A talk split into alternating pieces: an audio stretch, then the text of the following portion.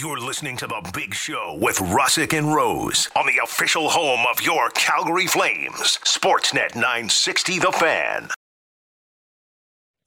Hour two, busy hour two of the show. Jamie Macoun, two time Stanley Cup champion, going to join us. Talk about the Lanny McDonald Toast of the Town event that's coming up. Great cause. Tommy Wheeldon Jr., Cavalry FC manager at 745. Little footy.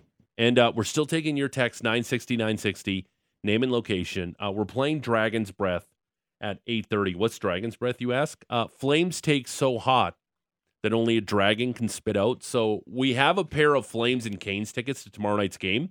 If you send in a really hot take that we're going to use for Dragon's Breath, we'll give you credit and you'll win tickets to the game. Sounds like a pretty sweet deal to me.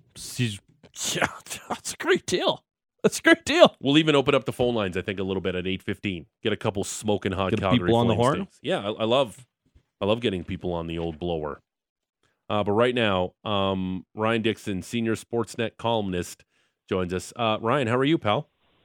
Um, good. Dragon's Breath was the name of the uh, hot wings at one of my favorite wing joints in Toronto. So there you go. Oh, really? Like, how hot were they though? Like sweating when you ate them, Ryan? Not, you know, the- uh, key to a re- it, it can't be performative, right? Like it's the, the goal of a good hot wing shouldn't be to make your eyes bleed. The goal of a good IPA shouldn't be to make you spit it out. Yeah. I, I I appreciate the ones that are like, look, let's be adults here. It's spicy, but we're not doing this just for theater. And that's what I always Okay. liked about the Dragon's Breath. They were they're spicy, but you're like, yes, I can still eat 18 of these. You know? Um, does does it count if you if you like really hot wings, but then you smother it in blue cheese? Does it really count? Are you really eating the hot wing as much? Oh, I think that's the refined approach. You know, like you, get a little balance there. You you get a few flavors going on. The blue cheese cuts it. I think that's the the refined man's Okay. way of eating a, a chicken wing. If there is an inherent contradiction in in that statement. Uh, I I know we're going to talk a lot about hockey, but I have to ask you one more question. Are you a drums or a flats guy? Um, I actually am just about 50-50, but I'll go 51% flats. Okay, all right. We're really hitting the Slight hard-hitting edge. topics Mine. here. Goodness. Um, uh, we know uh, you guys are forced, maybe at gunpoint, uh, by the people at Sportsnet to write all these predictions every year. You got to do it. Got to do the predictions. Uh, Ryan, the, well, first of all, you're great at your job. We wanted to have you on talk hockey, but also uh, you said that the Edmonton Oilers are going to be the most disappointing team in the NHL. Uh, why is that, Ryan Dixon? I, so this is another thing I feel like needs clarification. Like, you know, we get, like you said, George, we get something sent out to us that's like, fill out these criteria. And I feel like some people, for most disappointing, right, like who's going to be bad? Like, I'm not saying the Oilers are going to be bad. I'm not, my answer wasn't Philadelphia or whatever. My answer was who do I think has really high expectations and who might come in under them? And I think, you know, a fan base that watched his team go to the Final Four, that went out and changed, you know, its goalie position and got a guy who, you know, did well, but it's not like he went out and signed prime Henrik Lundqvist or Marty Brodeur. You know, it's still a guy who's largely unproven. You know, it's basically when I run the numbers and go, who do I think really feels like they're going to take a step forward?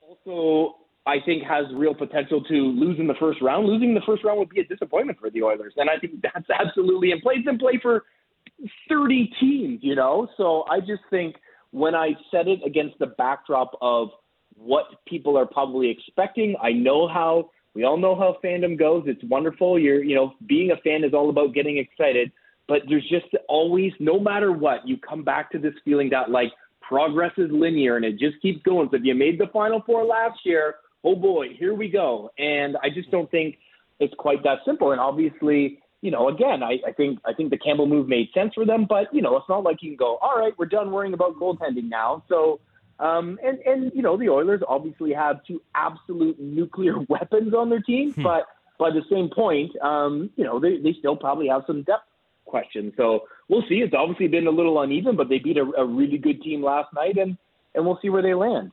Under similar parameters, what were you thinking about the Calgary Flames as we prepared for this season? Like they were such a hard team to predict with all the moving parts in the offseason.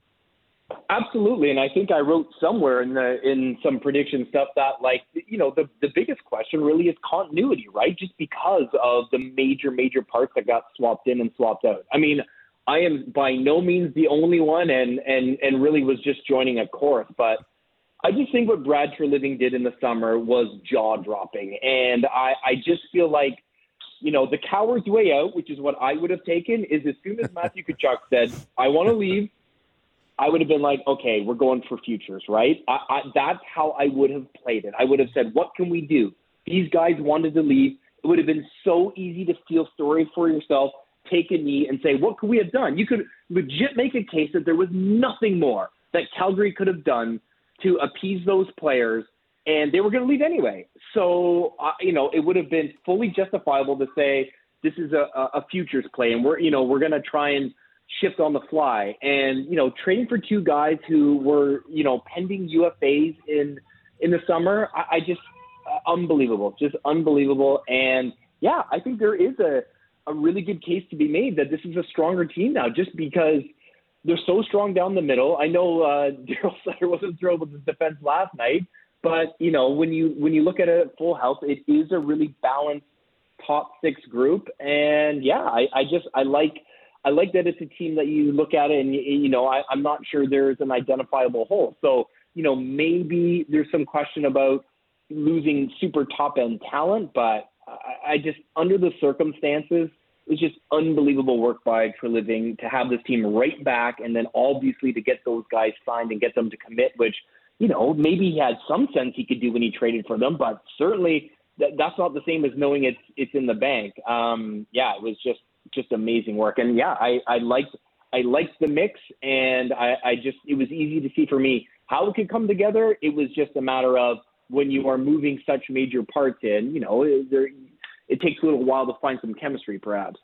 Yeah, it certainly does. Uh, I did want to ask you as well. I saw you done a feature on Tage Thompson uh, recently, and man, was he impressive yesterday. Scored that big goal against the Edmonton Oilers back on Tuesday. Can you just tell us a little bit more about the big six six centerman who wasn't always a centerman? Yeah, that's right. I mean, the move that really unlocked things for him, you know, he was it was tough circumstances, and he was very open about the fact that you know he was a young guy when he got traded from St. Louis to Buffalo for Ryan O'Reilly. In the first year O'Reilly's in St. Louis, he wins the Stanley Cup and the Conn Smythe Trophy, and you know no matter what, that's the kind of thing he you know he was sort of saying it didn't it didn't even hit him immediately the magnitude of the of the trade. And then as time goes on, and Buffalo's struggling, and he's struggling, and this guy's winning the cup, it, it, it was a lot. And you know, he was toiling under Ralph Krueger in that pandemic shortened 2020 year, and you know things are going off the rails in Buffalo. They lost 12 straight or whatever, and Krueger gets the boot. And Don Granato gets promoted, and Granato had him at the U.S. development program a long time ago when Thompson was, you know, 15 or 16 years old and he swapped him from the wing to center because he thought it was better suited to his game. He thought he was kind of getting trapped on the boards. He wasn't able to use all his creativity, and um, yeah, it, it just you know that that move just uh, unlocked his potential. And you saw what happened last year with 38 goals. He found real real chemistry with Jeff Skinner. And that's the thing I don't think I realized about Thompson until I went to Buffalo and was talking to people. I, I knew he was a shooter. I knew he'd always had a like a pro level shot, but everyone just talked about his vision for the game and his ability to find guys and the, the way he sees the pieces on the ice and playing in the middle just gives you more options, right? I mean, just it's natural that you you have more space on either side to play with, and that has really, really just thrust him to another level. And yeah, he looked great. I mean, that goal he scored in Edmonton is you know an early goal of the year candidate, and you know, you saw last night he set up one, I think, for Tuch. Um, yeah, he, he looks great. I mean, six six six seven. Uh, there's a lot to like there, and you can see why Buffalo was ready to do that extension. It, it looks like one that I mean, it's obviously early, but he's uh, he doesn't turn 25 for another week or so, and you know, I think they could be getting him uh, ultimately at a very fair price through through his prime years.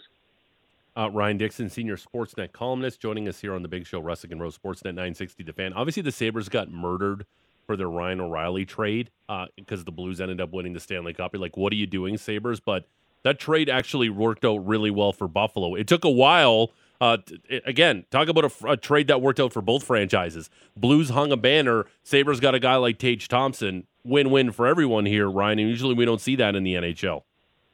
No, it's true, and like you know, this isn't just recency bias, but Buffalo's got something going on, and I don't know exactly uh, how long it's going to take to come to fruition. But obviously, we've all seen what Dahlin's done so far. I mean, they've got two first overall pick defensemen on the blue line who I think are going to really, really move the needle in the next little while.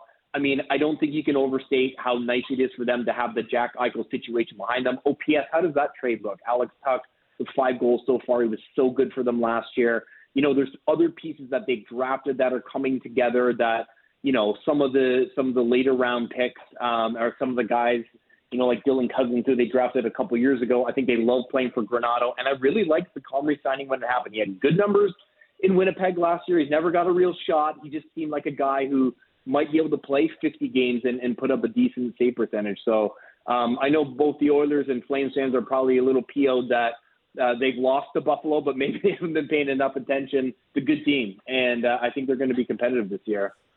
Another blown lead for the Vancouver Canucks last night. What have you made of what Oh we're seeing God. off on the West Coast there early on? You know, I don't. I guess that my mind is always is, is divided on these things where you think like, well, is it is it really like a critical flaw of a team that they just can't protect the lead, or is it just a crazy run of bad luck? And like, they were a really good team, or you know, at least very competitive team under Bruce Boudreau. They had a, a points percentage in you know whatever it was, 65 games that would put you certainly top eight in the Western Conference over 82, but they just dug such a hole last year that it, it wasn't enough. And when Miller came back, I, I just I thought there was some real potential there. And I don't know, like I, I I can't tell you. I look at Vancouver and go, oh, they have a critical flaw that doesn't allow them to protect leads. Like I do feel like it's just a bit of excruciatingly, you know, everything that can go wrong is going wrong early season on the road, snowball effect. Like I don't think they're this team that um, you know, just isn't going to be able to ever pull through. But by the same token, like things obviously get hot there pretty quick. And, you know, whenever you hear a coach, as Boudreau is using phrases like mentally weak, you know, it feels like it's a somewhat combustible situation. So it's crazy how quick it can happen. I mean, obviously Vancouver is still completely living in the red and, and needs to get a win to at least tamp things down. And that's what, you know, New Jersey, after two games, it was like, well, here we go. Lindy Ruff, one more loss and he's probably gone. And now they've won a couple and things have calmed down. So, I mean, the Canucks, however they do it, just need to get a W. Um, there's there's good pieces in. There's there's some super high end talent that you know I expect to to be able to make them the the team we saw for three quarters of the season last year. But man, it's got to change fast because this is just going to get uglier and uglier and hotter and hotter if they can't get a win. Uh, Ryan, uh, sticking to the theme of mentally weak, uh, the Toronto Maple Leafs and Sheldon Keefe uh, walking back comments about, rightfully so, calling out uh, his elite players in that embarrassing loss to the Arizona State uh, Coyotes, um, and, and and now blaming the media. Like from somebody who who works in the Toronto media and has covered the Leafs at times of his career, uh, to, to me that is such a cop out and a scapegoat the, although the, the it's a fishbowl and there's a lot of media around the Maple Leafs, it's not like they were playing Philadelphia where they're getting tough questions. It's softball after softball from the Toronto media. Why do they keep getting blamed for a team that hasn't won a playoff series from 2004? Shocker, it's not the media's fault they can't get it done in the playoffs. It's so funny you use the Philly analogy because I remember early on in my career being in the Philly dressing room once when they were coming through Toronto. And yes, you're right. We always hear the media, the media. And I, I have no delusions about how unfun that part of, um, you know, a player's or manager's or coach's job is. But there is, you're right. There's a key difference between volume of questions and how sharp the questions are. And if you want sharp questions, get in a Philadelphia dressing room with those guys who, when newspapers existed, used to work for newspapers, but whatever, you get the point, website, whatever. Um, they didn't mess around. it was pretty pointed. And you're right. I do find not just Toronto, but throughout Canada, you know, we, we obviously have a reputation as uh, pretty, uh, on the surface, anyways, nice people who, uh, you know, we uh, we preface things with, oh well, geez, I know you're trying your best, but, and you know, that is usually the way things are framed. And I don't know. I just feel like everything that's going on uh, early on with the Leafs and with Keefe when he did come out after, uh, again, you just know the backdrop here, right? Everyone knows this is it, or certainly everyone in management knows, right? If you're Sheldon Keefe, you know this is my year. If we don't win two playoff rounds or look really, really good winning one playoff round, then this is probably it. Kyle Dubas knows there's a reason, you know, I'm not going to get an extension until we see what happens this year, and, and that obviously has to be informing some behavior. So yes, when listen, I, I understand it's in the coach's playbook to blame the media, and I, I, th- those are sort of the rules of the game. But yes, ultimately, what happens with the Leafs, the the success or failure is going to be determined by those, you know, those superstar players. Which, oh, by the way, they still do have a, you know, uh, a number of them, and, and should be just fine. But you know, we'll see how it goes this year because, again, like I said, just knowing everything is set against the backdrop of the coach and the GM knowing we got one more kick at the can here, and if things don't improve from what we've seen the past five years, then there's going to be changes. So that, you know, I'm, I'm sure Sheldon Keefe.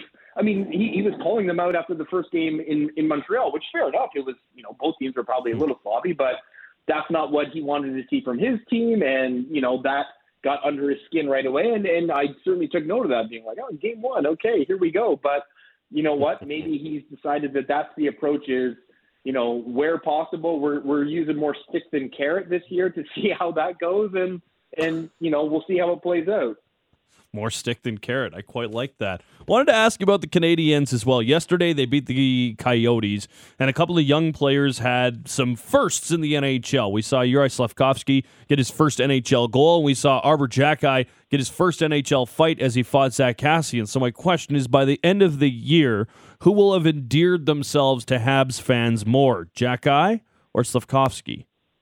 Well, the real answer is probably Kaiden Guhle, who looks like he's played in the NHL for 10 years already. But boy, there's part of me that wants to say Xhekaj because, you know, as much as Slafkovsky is finding his way, I don't think anyone would really be surprised if he winds up scoring, you know, if he even plays the whole year in Montreal. It might be the kind of thing where he has an eight goal year, nine goal year. And I think everyone kind of potentially knew that coming in. Whereas Xhekaj, again, you know, we'll see what happens when they get some bodies back on the fence. Maybe he'll be down in the AHL, but this guy, every game is in the mix, right? And he obviously has that style that fans gravitate to. He plays to the crowd. He's an incredibly confident guy. Uh, I mean, you saw him last night after the takedown on Kassian.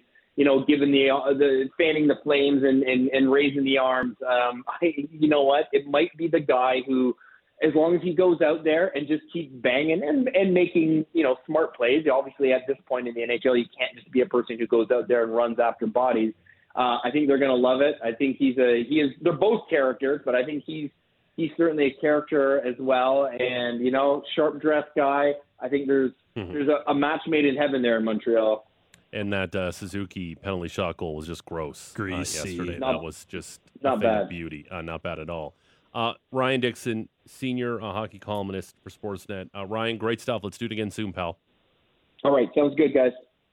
Ryan Dixon from Sportsnet. Yeah, great stuff. Guhle's another good one there at the oh, end. Yeah, good player. Great start. And uh, if the Habs bottom out, which I don't know if they're bad enough this season to bottom out. There's some other teams that are like leading the race. Yeah, but apparently the top three picks in the draft are can't miss this season. So if they play Montembeault a little more, uh, they can lose a lot more games. so I think that's the thing because J- Jake Allen's a very solid NHL goaltender. He is. You get so, some good. And well, I guess Co- they signed him to an extension. Cole so. Caufield again last night scored again for the Habs. He just yeah, continues to put the biscuit in the basket with Marty St. Louis behind the bench. Another guy that you probably don't want to turn the puck over to in the no. slot. That's no. I don't know. Like yeah. I've never played in the NHL, but right, that's my opinion. Uh, the Habs look exciting. Um, they're they're a team on the rise, just much like we saw last night with the Buffalo Sabres. Uh, a young team, uh, got some speed, and uh, we'll see what the future holds for both of those clubs. I'm a big fan of Arber Xhekaj. Especially, he actually he fed it to oh, Zack Kassian. Well, it's not like he fought, you know, a lightweight or a guy. No, Zack Kassian's a tough customer, and he He gave him the old knuckle sandwich there. I like that he went after him because Kassian sometimes likes to do the thing where he dances around in center ice and he waits and he kind of almost fades him out a little bit. And Jack, I was like, no, I'm, let's get after Yeah. this. I'm gonna come here, come here right now. And- And, then he filled his mush with fists. and probably the best nickname in the NHL Wi-Fi So because his name looks like a Wi-Fi password. Yeah, That's and so we're saying Jack Eye, but just so you know, it's spelled X H E K A J. yeah, it's there's It- no it way. If you were to show like somebody who has no like pronounce this name, like I have no idea. It would be impossible. Josh Uh, was one of my first tries. wh- what's not impossible is your chance to win Flames and Canes tickets tomorrow. wow. We're playing Dragon's Breath in an hour with Sportsnet's Ryan Leslie, but for you to win Canes and Flames tickets tomorrow night down at the Dome, we got to hear your smoking hot Calgary Flames takes. 960, 960, name and location. If we use your take on Dragon's Breath, you go to the game tomorrow. It's that simple. Keep them rolling at 960, 960, name and location. Two time Stanley Cup champion Jamie Macoun. Yeah, Little breaking news from the Jays. You want it? sure. John Schneider uh, has been signed to an extension. Oh, okay. How long? Three year contract for 2023, It doesn't 2024, and 2025. Yeah, it, contract manager extensions and coach that doesn't even matter. He'll be back. just he's going to get money. So John Schneider back with the Blue Jays. Wow. Okay, not really surprising after you hear Ross Atkins No. talking about uh, the the post mortem of the Blue Jays 2022 season. They like what John Schneider did, although he had some horrendous decisions he made in that loss to the Seattle Mariners when they're up eight one. Learning moments Sure. in a bad time to Great. learn. Yeah. because the window's wide open for the Blue Jays to win forever. Uh, Jamie Macoun, two-time Stanley Cup champion, straight ahead. Tommy Wheeldon Jr., Cavalry FC manager. It's the Big Show, Russick and Rose. Sportsnet 960, the fan. You're listening to The Big Show with Russick and Rose on the official home of your Calgary Flames. Sportsnet 960 The Fan.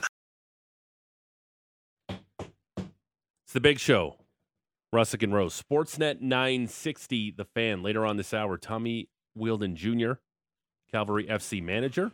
Best dressed manager in the whole CPL. Wow. Is that true? We- Bar none. Okay, I'm going to ask him that. Bar none. Uh, they're on the road against Forge FC this weekend after playing uh, to a 1 1 tie, not draw, 1 1 tie A draw last weekend. in the first leg No. of the semifinal. You've never said, hey, the Flames and Jets are they are in a 1 1 draw after one. Well, that's never because said that it's in hockey. It's Okay. not football. It's different. Stop it. Uh, we're taking your text to 960 960 name and location. If you give us the best Dragon's Breath hot, super hot Flames take, you'll win tickets to the Flames and Canes tomorrow. 960 960 name and location. I think we'll open up the phone lines, but right now we can't we can't have them on the line anymore, uh, waiting for us. Uh, two-time Stanley Cup champion, of course, member of the 89 Cup team. We say good morning to Jamie Macoun. Jamie, how are you? I'm doing well, gentlemen. Thanks for jumping on. You're obviously uh, going to be a part of this uh, Toast of the Town uh, for Lanny McDonald. Uh, the event proceeds will benefit the following charitable causes uh, Cure Cancer Foundation in support of blood cancer research at the University of Calgary and the Calgary Cancer Center, CP Kids and Families, and additional Flames alumni charitable beneficiaries. Uh, this was such a no brainer to be a part of this, right, Jamie? Yeah, absolutely. You know, we're uh, you know we're we've coming out of the you know the the COVID, uh, what do you call it? Two years of uh, of everybody staying in their house, and well, the opportunity came up for us to put on a little event. I say little, hopefully a big event. Um, and Lanny was more than willing to sacrifice himself. And uh, you know, the funny part is uh, I mentioned this to uh, to Ardell, his wife, and I said, "We're going to do a toast for Lanny," and, and she kind of looked at me, and go, "Well, what better not be just all toast? There better be a little bit of roast in there too." So, so we have we have permission. So this is going to be fun. Well, well, now I have. Well, okay, there's two questions I have to ask you, Jamie. Number one, uh, you have to give us a good Lanny McDonald story. But the first one I want to ask you: Where is the '89 Cup ring right now? Where is is it on your hand? Do you wear it all the time? Where is it right now? Uh, I was wearing it yesterday, so uh, Okay. which I don't always do, and right now it's sitting up uh, on my dining room table. Okay, awesome. That's awesome. It's okay, out so about. yeah, so you, you got to give us a good Lanny McDonald story that maybe we haven't heard. Well, no, this is a clean one. We're on the radio okay, right all right, Uh, okay. But one- at that event, my- maybe there won't be some clean ones, which is even better. But okay, give us a clean one. my uh my first road trip so this is like 1983 um this is before you guys are young this is before the atm machines were everywhere and and, and credit cards and all that sort of stuff and uh, I've gone to the bank. I've taken out like two hundred dollars, which to me seems like a huge amount of money. Um, when I was in college, I used to live on three hundred dollars for a year, or excuse me, for a month. Anyways, first first uh, trip out, I would go to Chicago. I'm out there with like, you know, Paul Baxter, and I'm out there with uh, uh, Doug Risebrough and you know a couple other guys and we're having dinner, and they're like they're ordering smokes. Here, put a deck on that, and you know, like, and they're like, all of a sudden my bill, my bill for for one dinner, my first night out was something like 150 bucks, and um, I'm going like 150 bucks. I only got fifty dollars left. It's it, it's literally 50 bucks left. I got to survive like 10 more days on on 50 bucks. So. I'm doing my best because you know we paid for our all our own food. I'm going for want breakfast? No, I'm good. It's like, it's like uh, you want some lunch? No, you know, I got a Tic Tac somewhere. I'll eat that. And, uh, and uh, so, anyways, after a couple days, I kind of looking around like I don't really know anybody, and I and I'm and every time we used to look at Lanny, we think of him as like Santa Claus or, or grandparents or something like that. And uh, so I go up to him and kind of mention to him like, hey, you know, uh, I, I kind of don't have any money, and he's kind of looking at me. And then he did say something along the lines of, uh, "Did you go out with the boys?" And uh, they kind of patted the bill. And I said, "Yeah, yeah, they did." So he reached into his pocket and lent me some money, and uh, I'm not saying I ever paid him back. I think I might have, but uh, he he's he was so successful. He was scoring so many goals. He probably forgot about it anyways. That's pretty good, and we're all excited. My question is: Is Lanny going to be on time for this event? oh, you know Lanny, right? Like he's always late. But so we're going to tell him it starts at like three, and uh, it actually it actually starts at five thirty. So uh, I'm, I'm assuming he'll show up around you know quarter after five and be there. But uh, we're looking forward to it. You know, Daryl Sittler's going to be there. We're, uh, uh, Tiger Williams is going to be there. So those those two are going to be uh, obviously speaking. We're going to have, um, you know, well, I was going to say he, he doesn't know, but uh, Gary Roberts and Joe Nieuwendyk uh, just told me yesterday that they're coming out. They just nice. couldn't awesome. miss it for him. And there's going to be a couple other people coming out. Um, and then we're going to have uh, maybe a couple of the Oiler guys come down. Uh, you know, the Battle of Alberta seems to be back in everybody's mind. And, uh, you know, the, what's happened over the last, you know, let's call it the last six, seven uh, years, we've really tried to, uh, you know, not necessarily like the Oilers, but we're trying to make sure that we have a working relationship with the alumni and it's turned out to be great because we've raised a lot of money for charity between the two uh, two alumni. And uh, uh, a year ago, uh, uh, Tim Hunter went up and, and had the conversation with uh, Kevin McClelland. And uh, you know those two used to unfortunately have to go at it, and uh, we're hoping to have uh, some similar sort of uh, hot stove with those two as well. So it's going to be fun. There's going to be great food, and if you've ever gone to an event at the Dome, uh, they they go all out. It's gonna it's gonna be great. So it's toast of the town. It's November tenth. It's at the Dome. Sponsorship and ticket opportunities still available, if I'm not mistaken. And how can people kind of get involved with this event? Because you've laid it out. You got a bunch of great hot stoves, a bunch of great stuff that's going to be going on. How can people get more involved with this? Uh, they can call the Flames. Uh, you know, if they need to, they can uh, email me, uh, uh, my last name, if you can remember how to spell it, and then Macoun, uh, re- real estate at gmail.com. And uh, like I said, there, yeah, there's definitely some room available. We're just trying to make it as big as possible. Obviously, uh, you know, three quarters of the money that you pay on a ticket goes towards the charities. So uh, it's a great time to raise money, and it's it's been it's been tough on a lot of people out there. And uh, unfortunately, we all know uh, unfortunately a bunch of people, unfortunately, that have had cancer. So we're uh, we're hoping that we do it. We do something that, that makes a difference in, in people's lives, and uh, and more important, well, not more importantly, but just as important, we're hoping to have a lot of fun. Jamie Macoun, Stanley Cup champion, Calgary Flames alum, joining us here on the Big Show, Russick and Rose Sportsnet 960 The Fan. Okay, I have to ask you. You mentioned Gary Roberts. Gary Roberts been has been like the catalyst of working out in the in the summer, being ready to diet, and he is like the, he's the guy right now for being in incredible shape in the NHL. He is the guy. Guys look to him. Jamie Macoun, what was your off-season regimen heading into the season?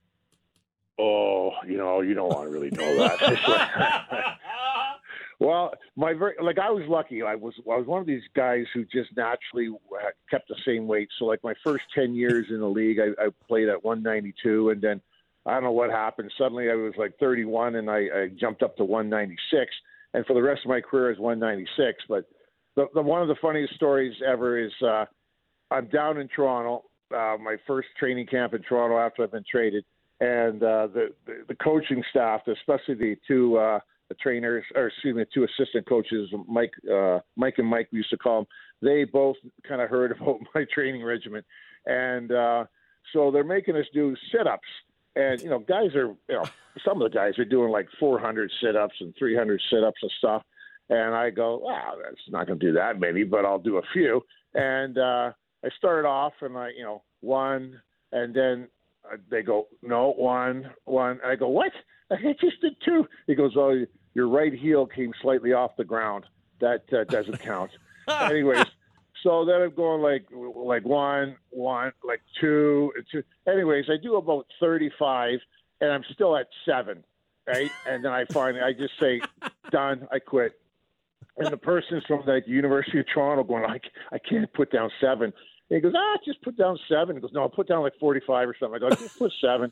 and I get up and I can see in the far corner the two uh, assistant uh, coaches are looking at me, and they they mouth over how many, and I I put up my hands seven. it's like, and the one uh, the one coach has to pay the other coach some money because they were betting on me. That's I'm not that he wasn't in good shape. It's just uh, apparently I, my nemesis is trying to do sit ups without my uh, my feet coming off the ground. Okay. So that's my story. I'm sticking to it. Yeah. Hey, I'm not a big sit up guy myself. I'm right there with you, man. Um, hey, I wanted to ask we always saw Lanny with the trademark mustache. It was like part of the brand um, going back to his playing days, has continued past his playing days. Did you ever think of getting something that you could maybe brand, like, I don't know, like a neck tattoo or like a, a nose piercing or, or something like that? Something noticeable to stand out? Uh, you know, the only thing that stood out on me a little bit was uh, my, my bad hair. You know, I'd be trying to be cool with my hair before, because you know we we used to warm up with the, uh, you know, with your helmets off and all that sort of stuff, and I'd be soaking my head trying to get my hair to sit down and stuff. But that I realized later, every single picture of me just had like my hair like freeze dried, kind of half sticking up and horrendous, really, to be honest with you. But like. Lanny was one of those guys. Uh, you know, not only was he is he, I was going to say was he famous, but he was and is famous for his mustache. He was famous for all the stuff that he did off the ice, and and you know, I mean, we had a, an event with Curtis Glencross there just a couple of days ago, where Curtis has uh, and his family, of course, uh, helped raise some money for the Ronald McDonald House up in in, in Red Deer, and he gets an award there. And the person from Ronald McDonald House comes up and starts talking about Lanny McDonald being on the board of directors in 1984, right? Like we're going to 84. Like most people weren't even born in 84, but he was part of the Special Olympics. He was part of the of uh, you know obviously Ronald McDonald House. Like he just always gave. And uh, you know another quick story. Like I remember being in Chicago. We we we, we drive in after you know we land. And it's kind of half rainy. It's it's it's late. It's like one thirty, two thirty in the morning at least, and we're all dead tired and we hop off the, the bus and we are get, going to get our, our keys and all that sort of stuff. And you know, there's Lanny still by the bus, still signing autographs, and we're all going like, Lanny's getting old. Eh? He doesn't realize are the same guys as before. but like we, we we need to tell him about it. But like he just always would sign until everyone was gone. He would always do whatever it took, and uh, you know, he's one of the guys that we learned from, and uh, not every team had guys like uh, like Lanny. And uh, when you hear about a team on, you know, maybe not so much anymore because they all have their their uh, you know there's managers that are protecting them and all this sort of stuff. But back in the day, you'd hear stories, and uh, we learned from Lanny. We learned from our our owners, and uh, and unfortunately for many, the other teams, they didn't have the Lannys, they didn't have the great owners, and uh, and consequently things happened. Uh, if you have any questions regarding the Toast of the Town event or find out more about gala tickets, uh, contact Foundation Events 403 777 1380 or uh, email them foundationevents at calgaryflames.com. Uh, Two time Stanley Cup champion, Flames alumni Jamie Macoun will be there. Jamie, thanks for this great stuff. Hey, we're looking forward to it. It's going to be fun. All right. There he goes, Jamie Macoun. Great stuff. Yeah, I don't think uh, back in the day Um, the the the off season regimen isn't the same as it is now. It's 365 days for all those guys now, but back then, not so much. Some guys were in super great shape all the time. Some guys needed training camp to get into shape. Gary Roberts needed to retire and get everybody on this like Yeah. hockey TB12 summer program. Like it's one of those things where you get into the training camps and someone's like, "Oh, did you hear? He trained with Gary Roberts in the offseason." That's right. I think he's like top three fitness testing and lights it up early on. Who do you Usually. think? Who do you think would win in like a like a fitness contest? Rod Brind'Amour or Gary Roberts? It's a tough one. Like I got to go Roddy because I, I see him on the TV more and the dude is yoked. Yeah. Um, and I haven't I cut. haven't seen a picture of Gary He's Roberts swole. recently. I imagine it's yeah. equally impressive and emasculating for me. Yeah. But But it's I'm gonna lean Roddy just based on the research that I've done. I, I have seen some of the stuff that Gary Roberts uh, makes the players eat. It all tastes like sadness, which is fine. Uh, at the top of the next hour, uh, Corey like? Lavalette, like Salty, Carolina Hurricanes beat writer, uh, North State Journal, The Athletic. But right now, ahead of a big match against Forge FC, Cavalry FC manager, our pal Tommy Wheeldon Jr. Tommy, how are you? I'm well, thanks. How are you? Uh, we're great. Uh, my co-host uh, Matty Rose says uh, you're the best dressed manager in the CPL. Uh, do you do you uh, do you have that? Is that something you take pride in? Uh, how do you select your wardrobe, your your outfits before the match? Is that something you concentrate on? Because if you look good, play good, play good, pay good, right? Uh, yeah, exactly. Well, I'm not sure if I'm the best, but I'm certainly in the top eight, and uh, I'll have to give my uh, my wife credit. She always gives me the thumbs up, thumbs down on, what- on, on what looks good for, for packing, and I think I've uh, over the year, over the years we've had it. I've just added a little something different each year. So yeah, it's uh, nice to be noticed for that, but I'd uh, sooner be uh, noticed for the performance on the pitch. Our big game coming up on Sunday though. So what's the fit gonna look like? Have you planned it out already? Yeah, it's been a great week actually because um, the first leg was an interesting chess match, and uh, I think both teams kind of created a bit of a stale match for each other. And now we go to our house, and the expectation is on them to win. So uh, we quite like that, where you know they, they they may go in there more overconfident, and we've got some weapons that we feel can hurt them. And uh, you know over what we've had five games with them so far, there's been one goal differential if you aggregate the scores. So it's uh, it's certainly not going to be an easy game, um, but we're uh, more than prepared for it, and we've got a full roster to choose from. And these guys, they're they're pretty much like your arch rivals. So is there is there any love lost between these two as you get set for a winner go home game on Sunday? Uh, not at all. I mean, there's, uh, there's, there's certainly respect. I mean, you respect each other for, for the quality that you bring. Um, I think we bring the best and worst out of each other in terms of you've seen some great goals, you've seen some heart wrenching moments, you've seen some uh, you know things that go over the boil with some emotional control. But um, I think it's it's been the games that the, the the neutral fans enjoy because it raises the profile of the standard of, of the league. Um, but yeah, no, we're looking forward to it because I think if you if you're going to lift any silverware, you've got to go to their place and you've got to perform. So this is a great opportunity for us. Uh, Tommy, you obviously uh, the pitch here in Calgary, grass. Uh, you're going to play on the fake stuff at Tim Hortons Mm. Field in Hamilton. Does that change the way you guys approach the game? Do some people just hate playing on the fake stuff? Does it change the way uh, you have your tactics in a match like that? How, how do you guys adjust from playing all your home games on the real stuff that everyone prefers, and then you got to go play in the fake stuff in Hamilton?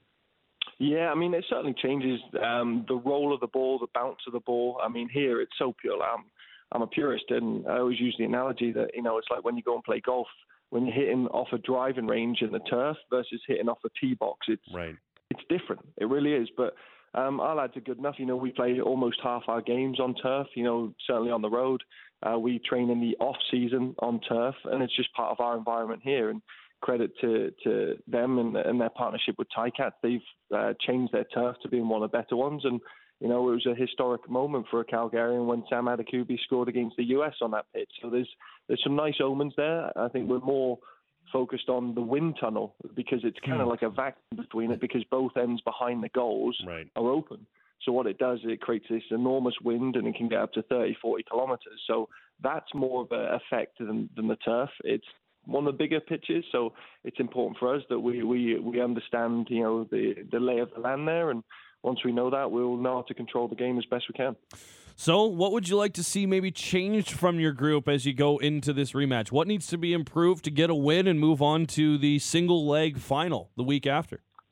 I think all that matters in, in anything in, in semi-finals is you score more goals than the opposition. That's it. I think we, we showed a good defensive side of our game. We've been very good on that side of the game of late. Um, but whether it's through a set play, a bit of magic, I think we've uh, if we score more than them, we go through to the final, and that's that's as simple as the game is.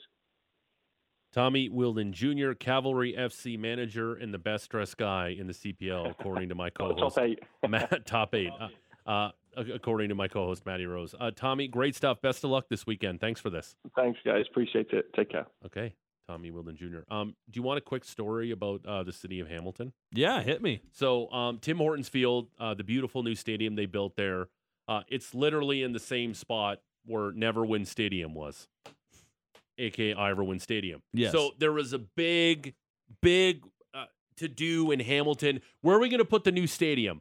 Uh, we should put it on the waterfront to revitalize uh, the dumpy waterfront in Hamilton, and then people can come watch the games. Uh, oh, businesses, bars, restaurants. Awesome. Let's do that. Okay, yeah, we're gonna do it the waterfront. It's gonna work. We're gonna add all this infrastructure. The city's gonna kick in, and then everything went to total crap.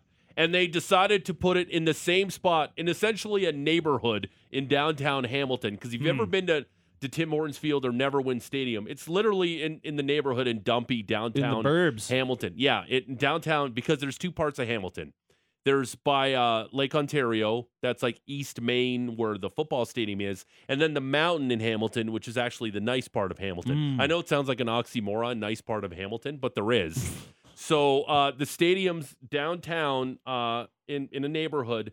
So what they did was this is what they settled on. We're just gonna move the direction of the stadium so the wind isn't bad. But the wind's like really bad. It was worse at Neverwin. oh. Oh. Okay. Well, um, great job all around by everybody Yeah. then. So Yeah. instead of putting the new stadium on the old- waterfront, revi- no, we're just going to move the direction of the stadium a little bit so it's not as windy. That's what they settled on at Tim Hortons Field. Can we just like rotate it like 90 degrees? Could we just how about Yeah. that? Does everyone go with that? We'll do that? Okay, perfect. Yeah, Sounds good. That, that that's what they. And uh, best of luck to Cavalry uh, FC as they're playing Forge in the Hammer uh, this weekend. They could perhaps even host the final if Atletico goes out. There's a chance. Big ask. Oh wow! fine. Are you Patrick? Are you our CPL expert? Well, I mean, I am a Cavs season ticket ours holder. without a doubt? Okay. Between the four of us, Yes. yes. Right, Broads? That's fair. Yeah, yeah. Dumas. Yeah. uh, he's one of the. Yeah. Yeah, Oh, yeah, yeah, yeah, you're the yeah. expert, Patrick. Nobody's gonna uh, d- nobody's gonna question your uh, knowledge of the CPL. All right, uh, straight ahead. Speaking of which, Patrick, are we getting some really hot takes on the text line? Yeah, I mean, a lot of people are sour on Jacob Markstrom. You'd be surprised Ooh, that. Okay. Oh, wow, what have you that's- done for me lately, Jacob Gee. Markstrom? Be up for the Vezina Trophy? Suck on that, Markstrom. Four You games stopped in, the you puck. suck. Be better. You suck, Markstrom. People are being a little, Yeah. little over the top, frankly. Uh, 969. Well, that's what Frankly, we want. we want over the 960, 960, name and location. Your chance to win Flames and Canes tickets tomorrow night to the Dome. Well, this is what you got to do. Hmm? You got to text us in a take so hot, a Calgary's Flames take that's so hot that our resident Dragon, Fanny, will spit it out during Dragon's Breath at 8.30 when Sportsnet's Ryan Leslie will join us. Uh, that's the way you win tickets. Give That us easy. a smoking hot Calgary Flames take, so hot that only a dragon can spit it out. 960, 960, name and location. If we pick your smoking hot take, you're going to the game tomorrow night. It's that simple. And if you're texting in from Singapore or Bahrain, uh, who Canada's going to play in a World Cup warm up, November 11th. Can't wait for that. as you long know as, me. As long as you can get here, I need uh, my World Cup friendlies. You do. You love them. Uh, Yeah. As long as we can. And today's the roster deadline for the provisional 35 man roster There for the you go. World Cup. 35 guys, hey? Well, you, yeah, They you slim that give a list. down. You do what? Yeah, yeah, they pare on it down when, when the matches start. Yeah, um, so that's that's something we'll be doing later on next month, Mm. and I think we're going to send Brody on the beat, uh, asking the people of Calgary who's going to win the World Cup. But we'll we'll do that uh, next month. But uh, we're still taking your smoking hot Calgary Flames takes. All right, straight ahead. Corey Lavalette, Carolina Hurricanes beat writer, North State Journal, and The Athletic.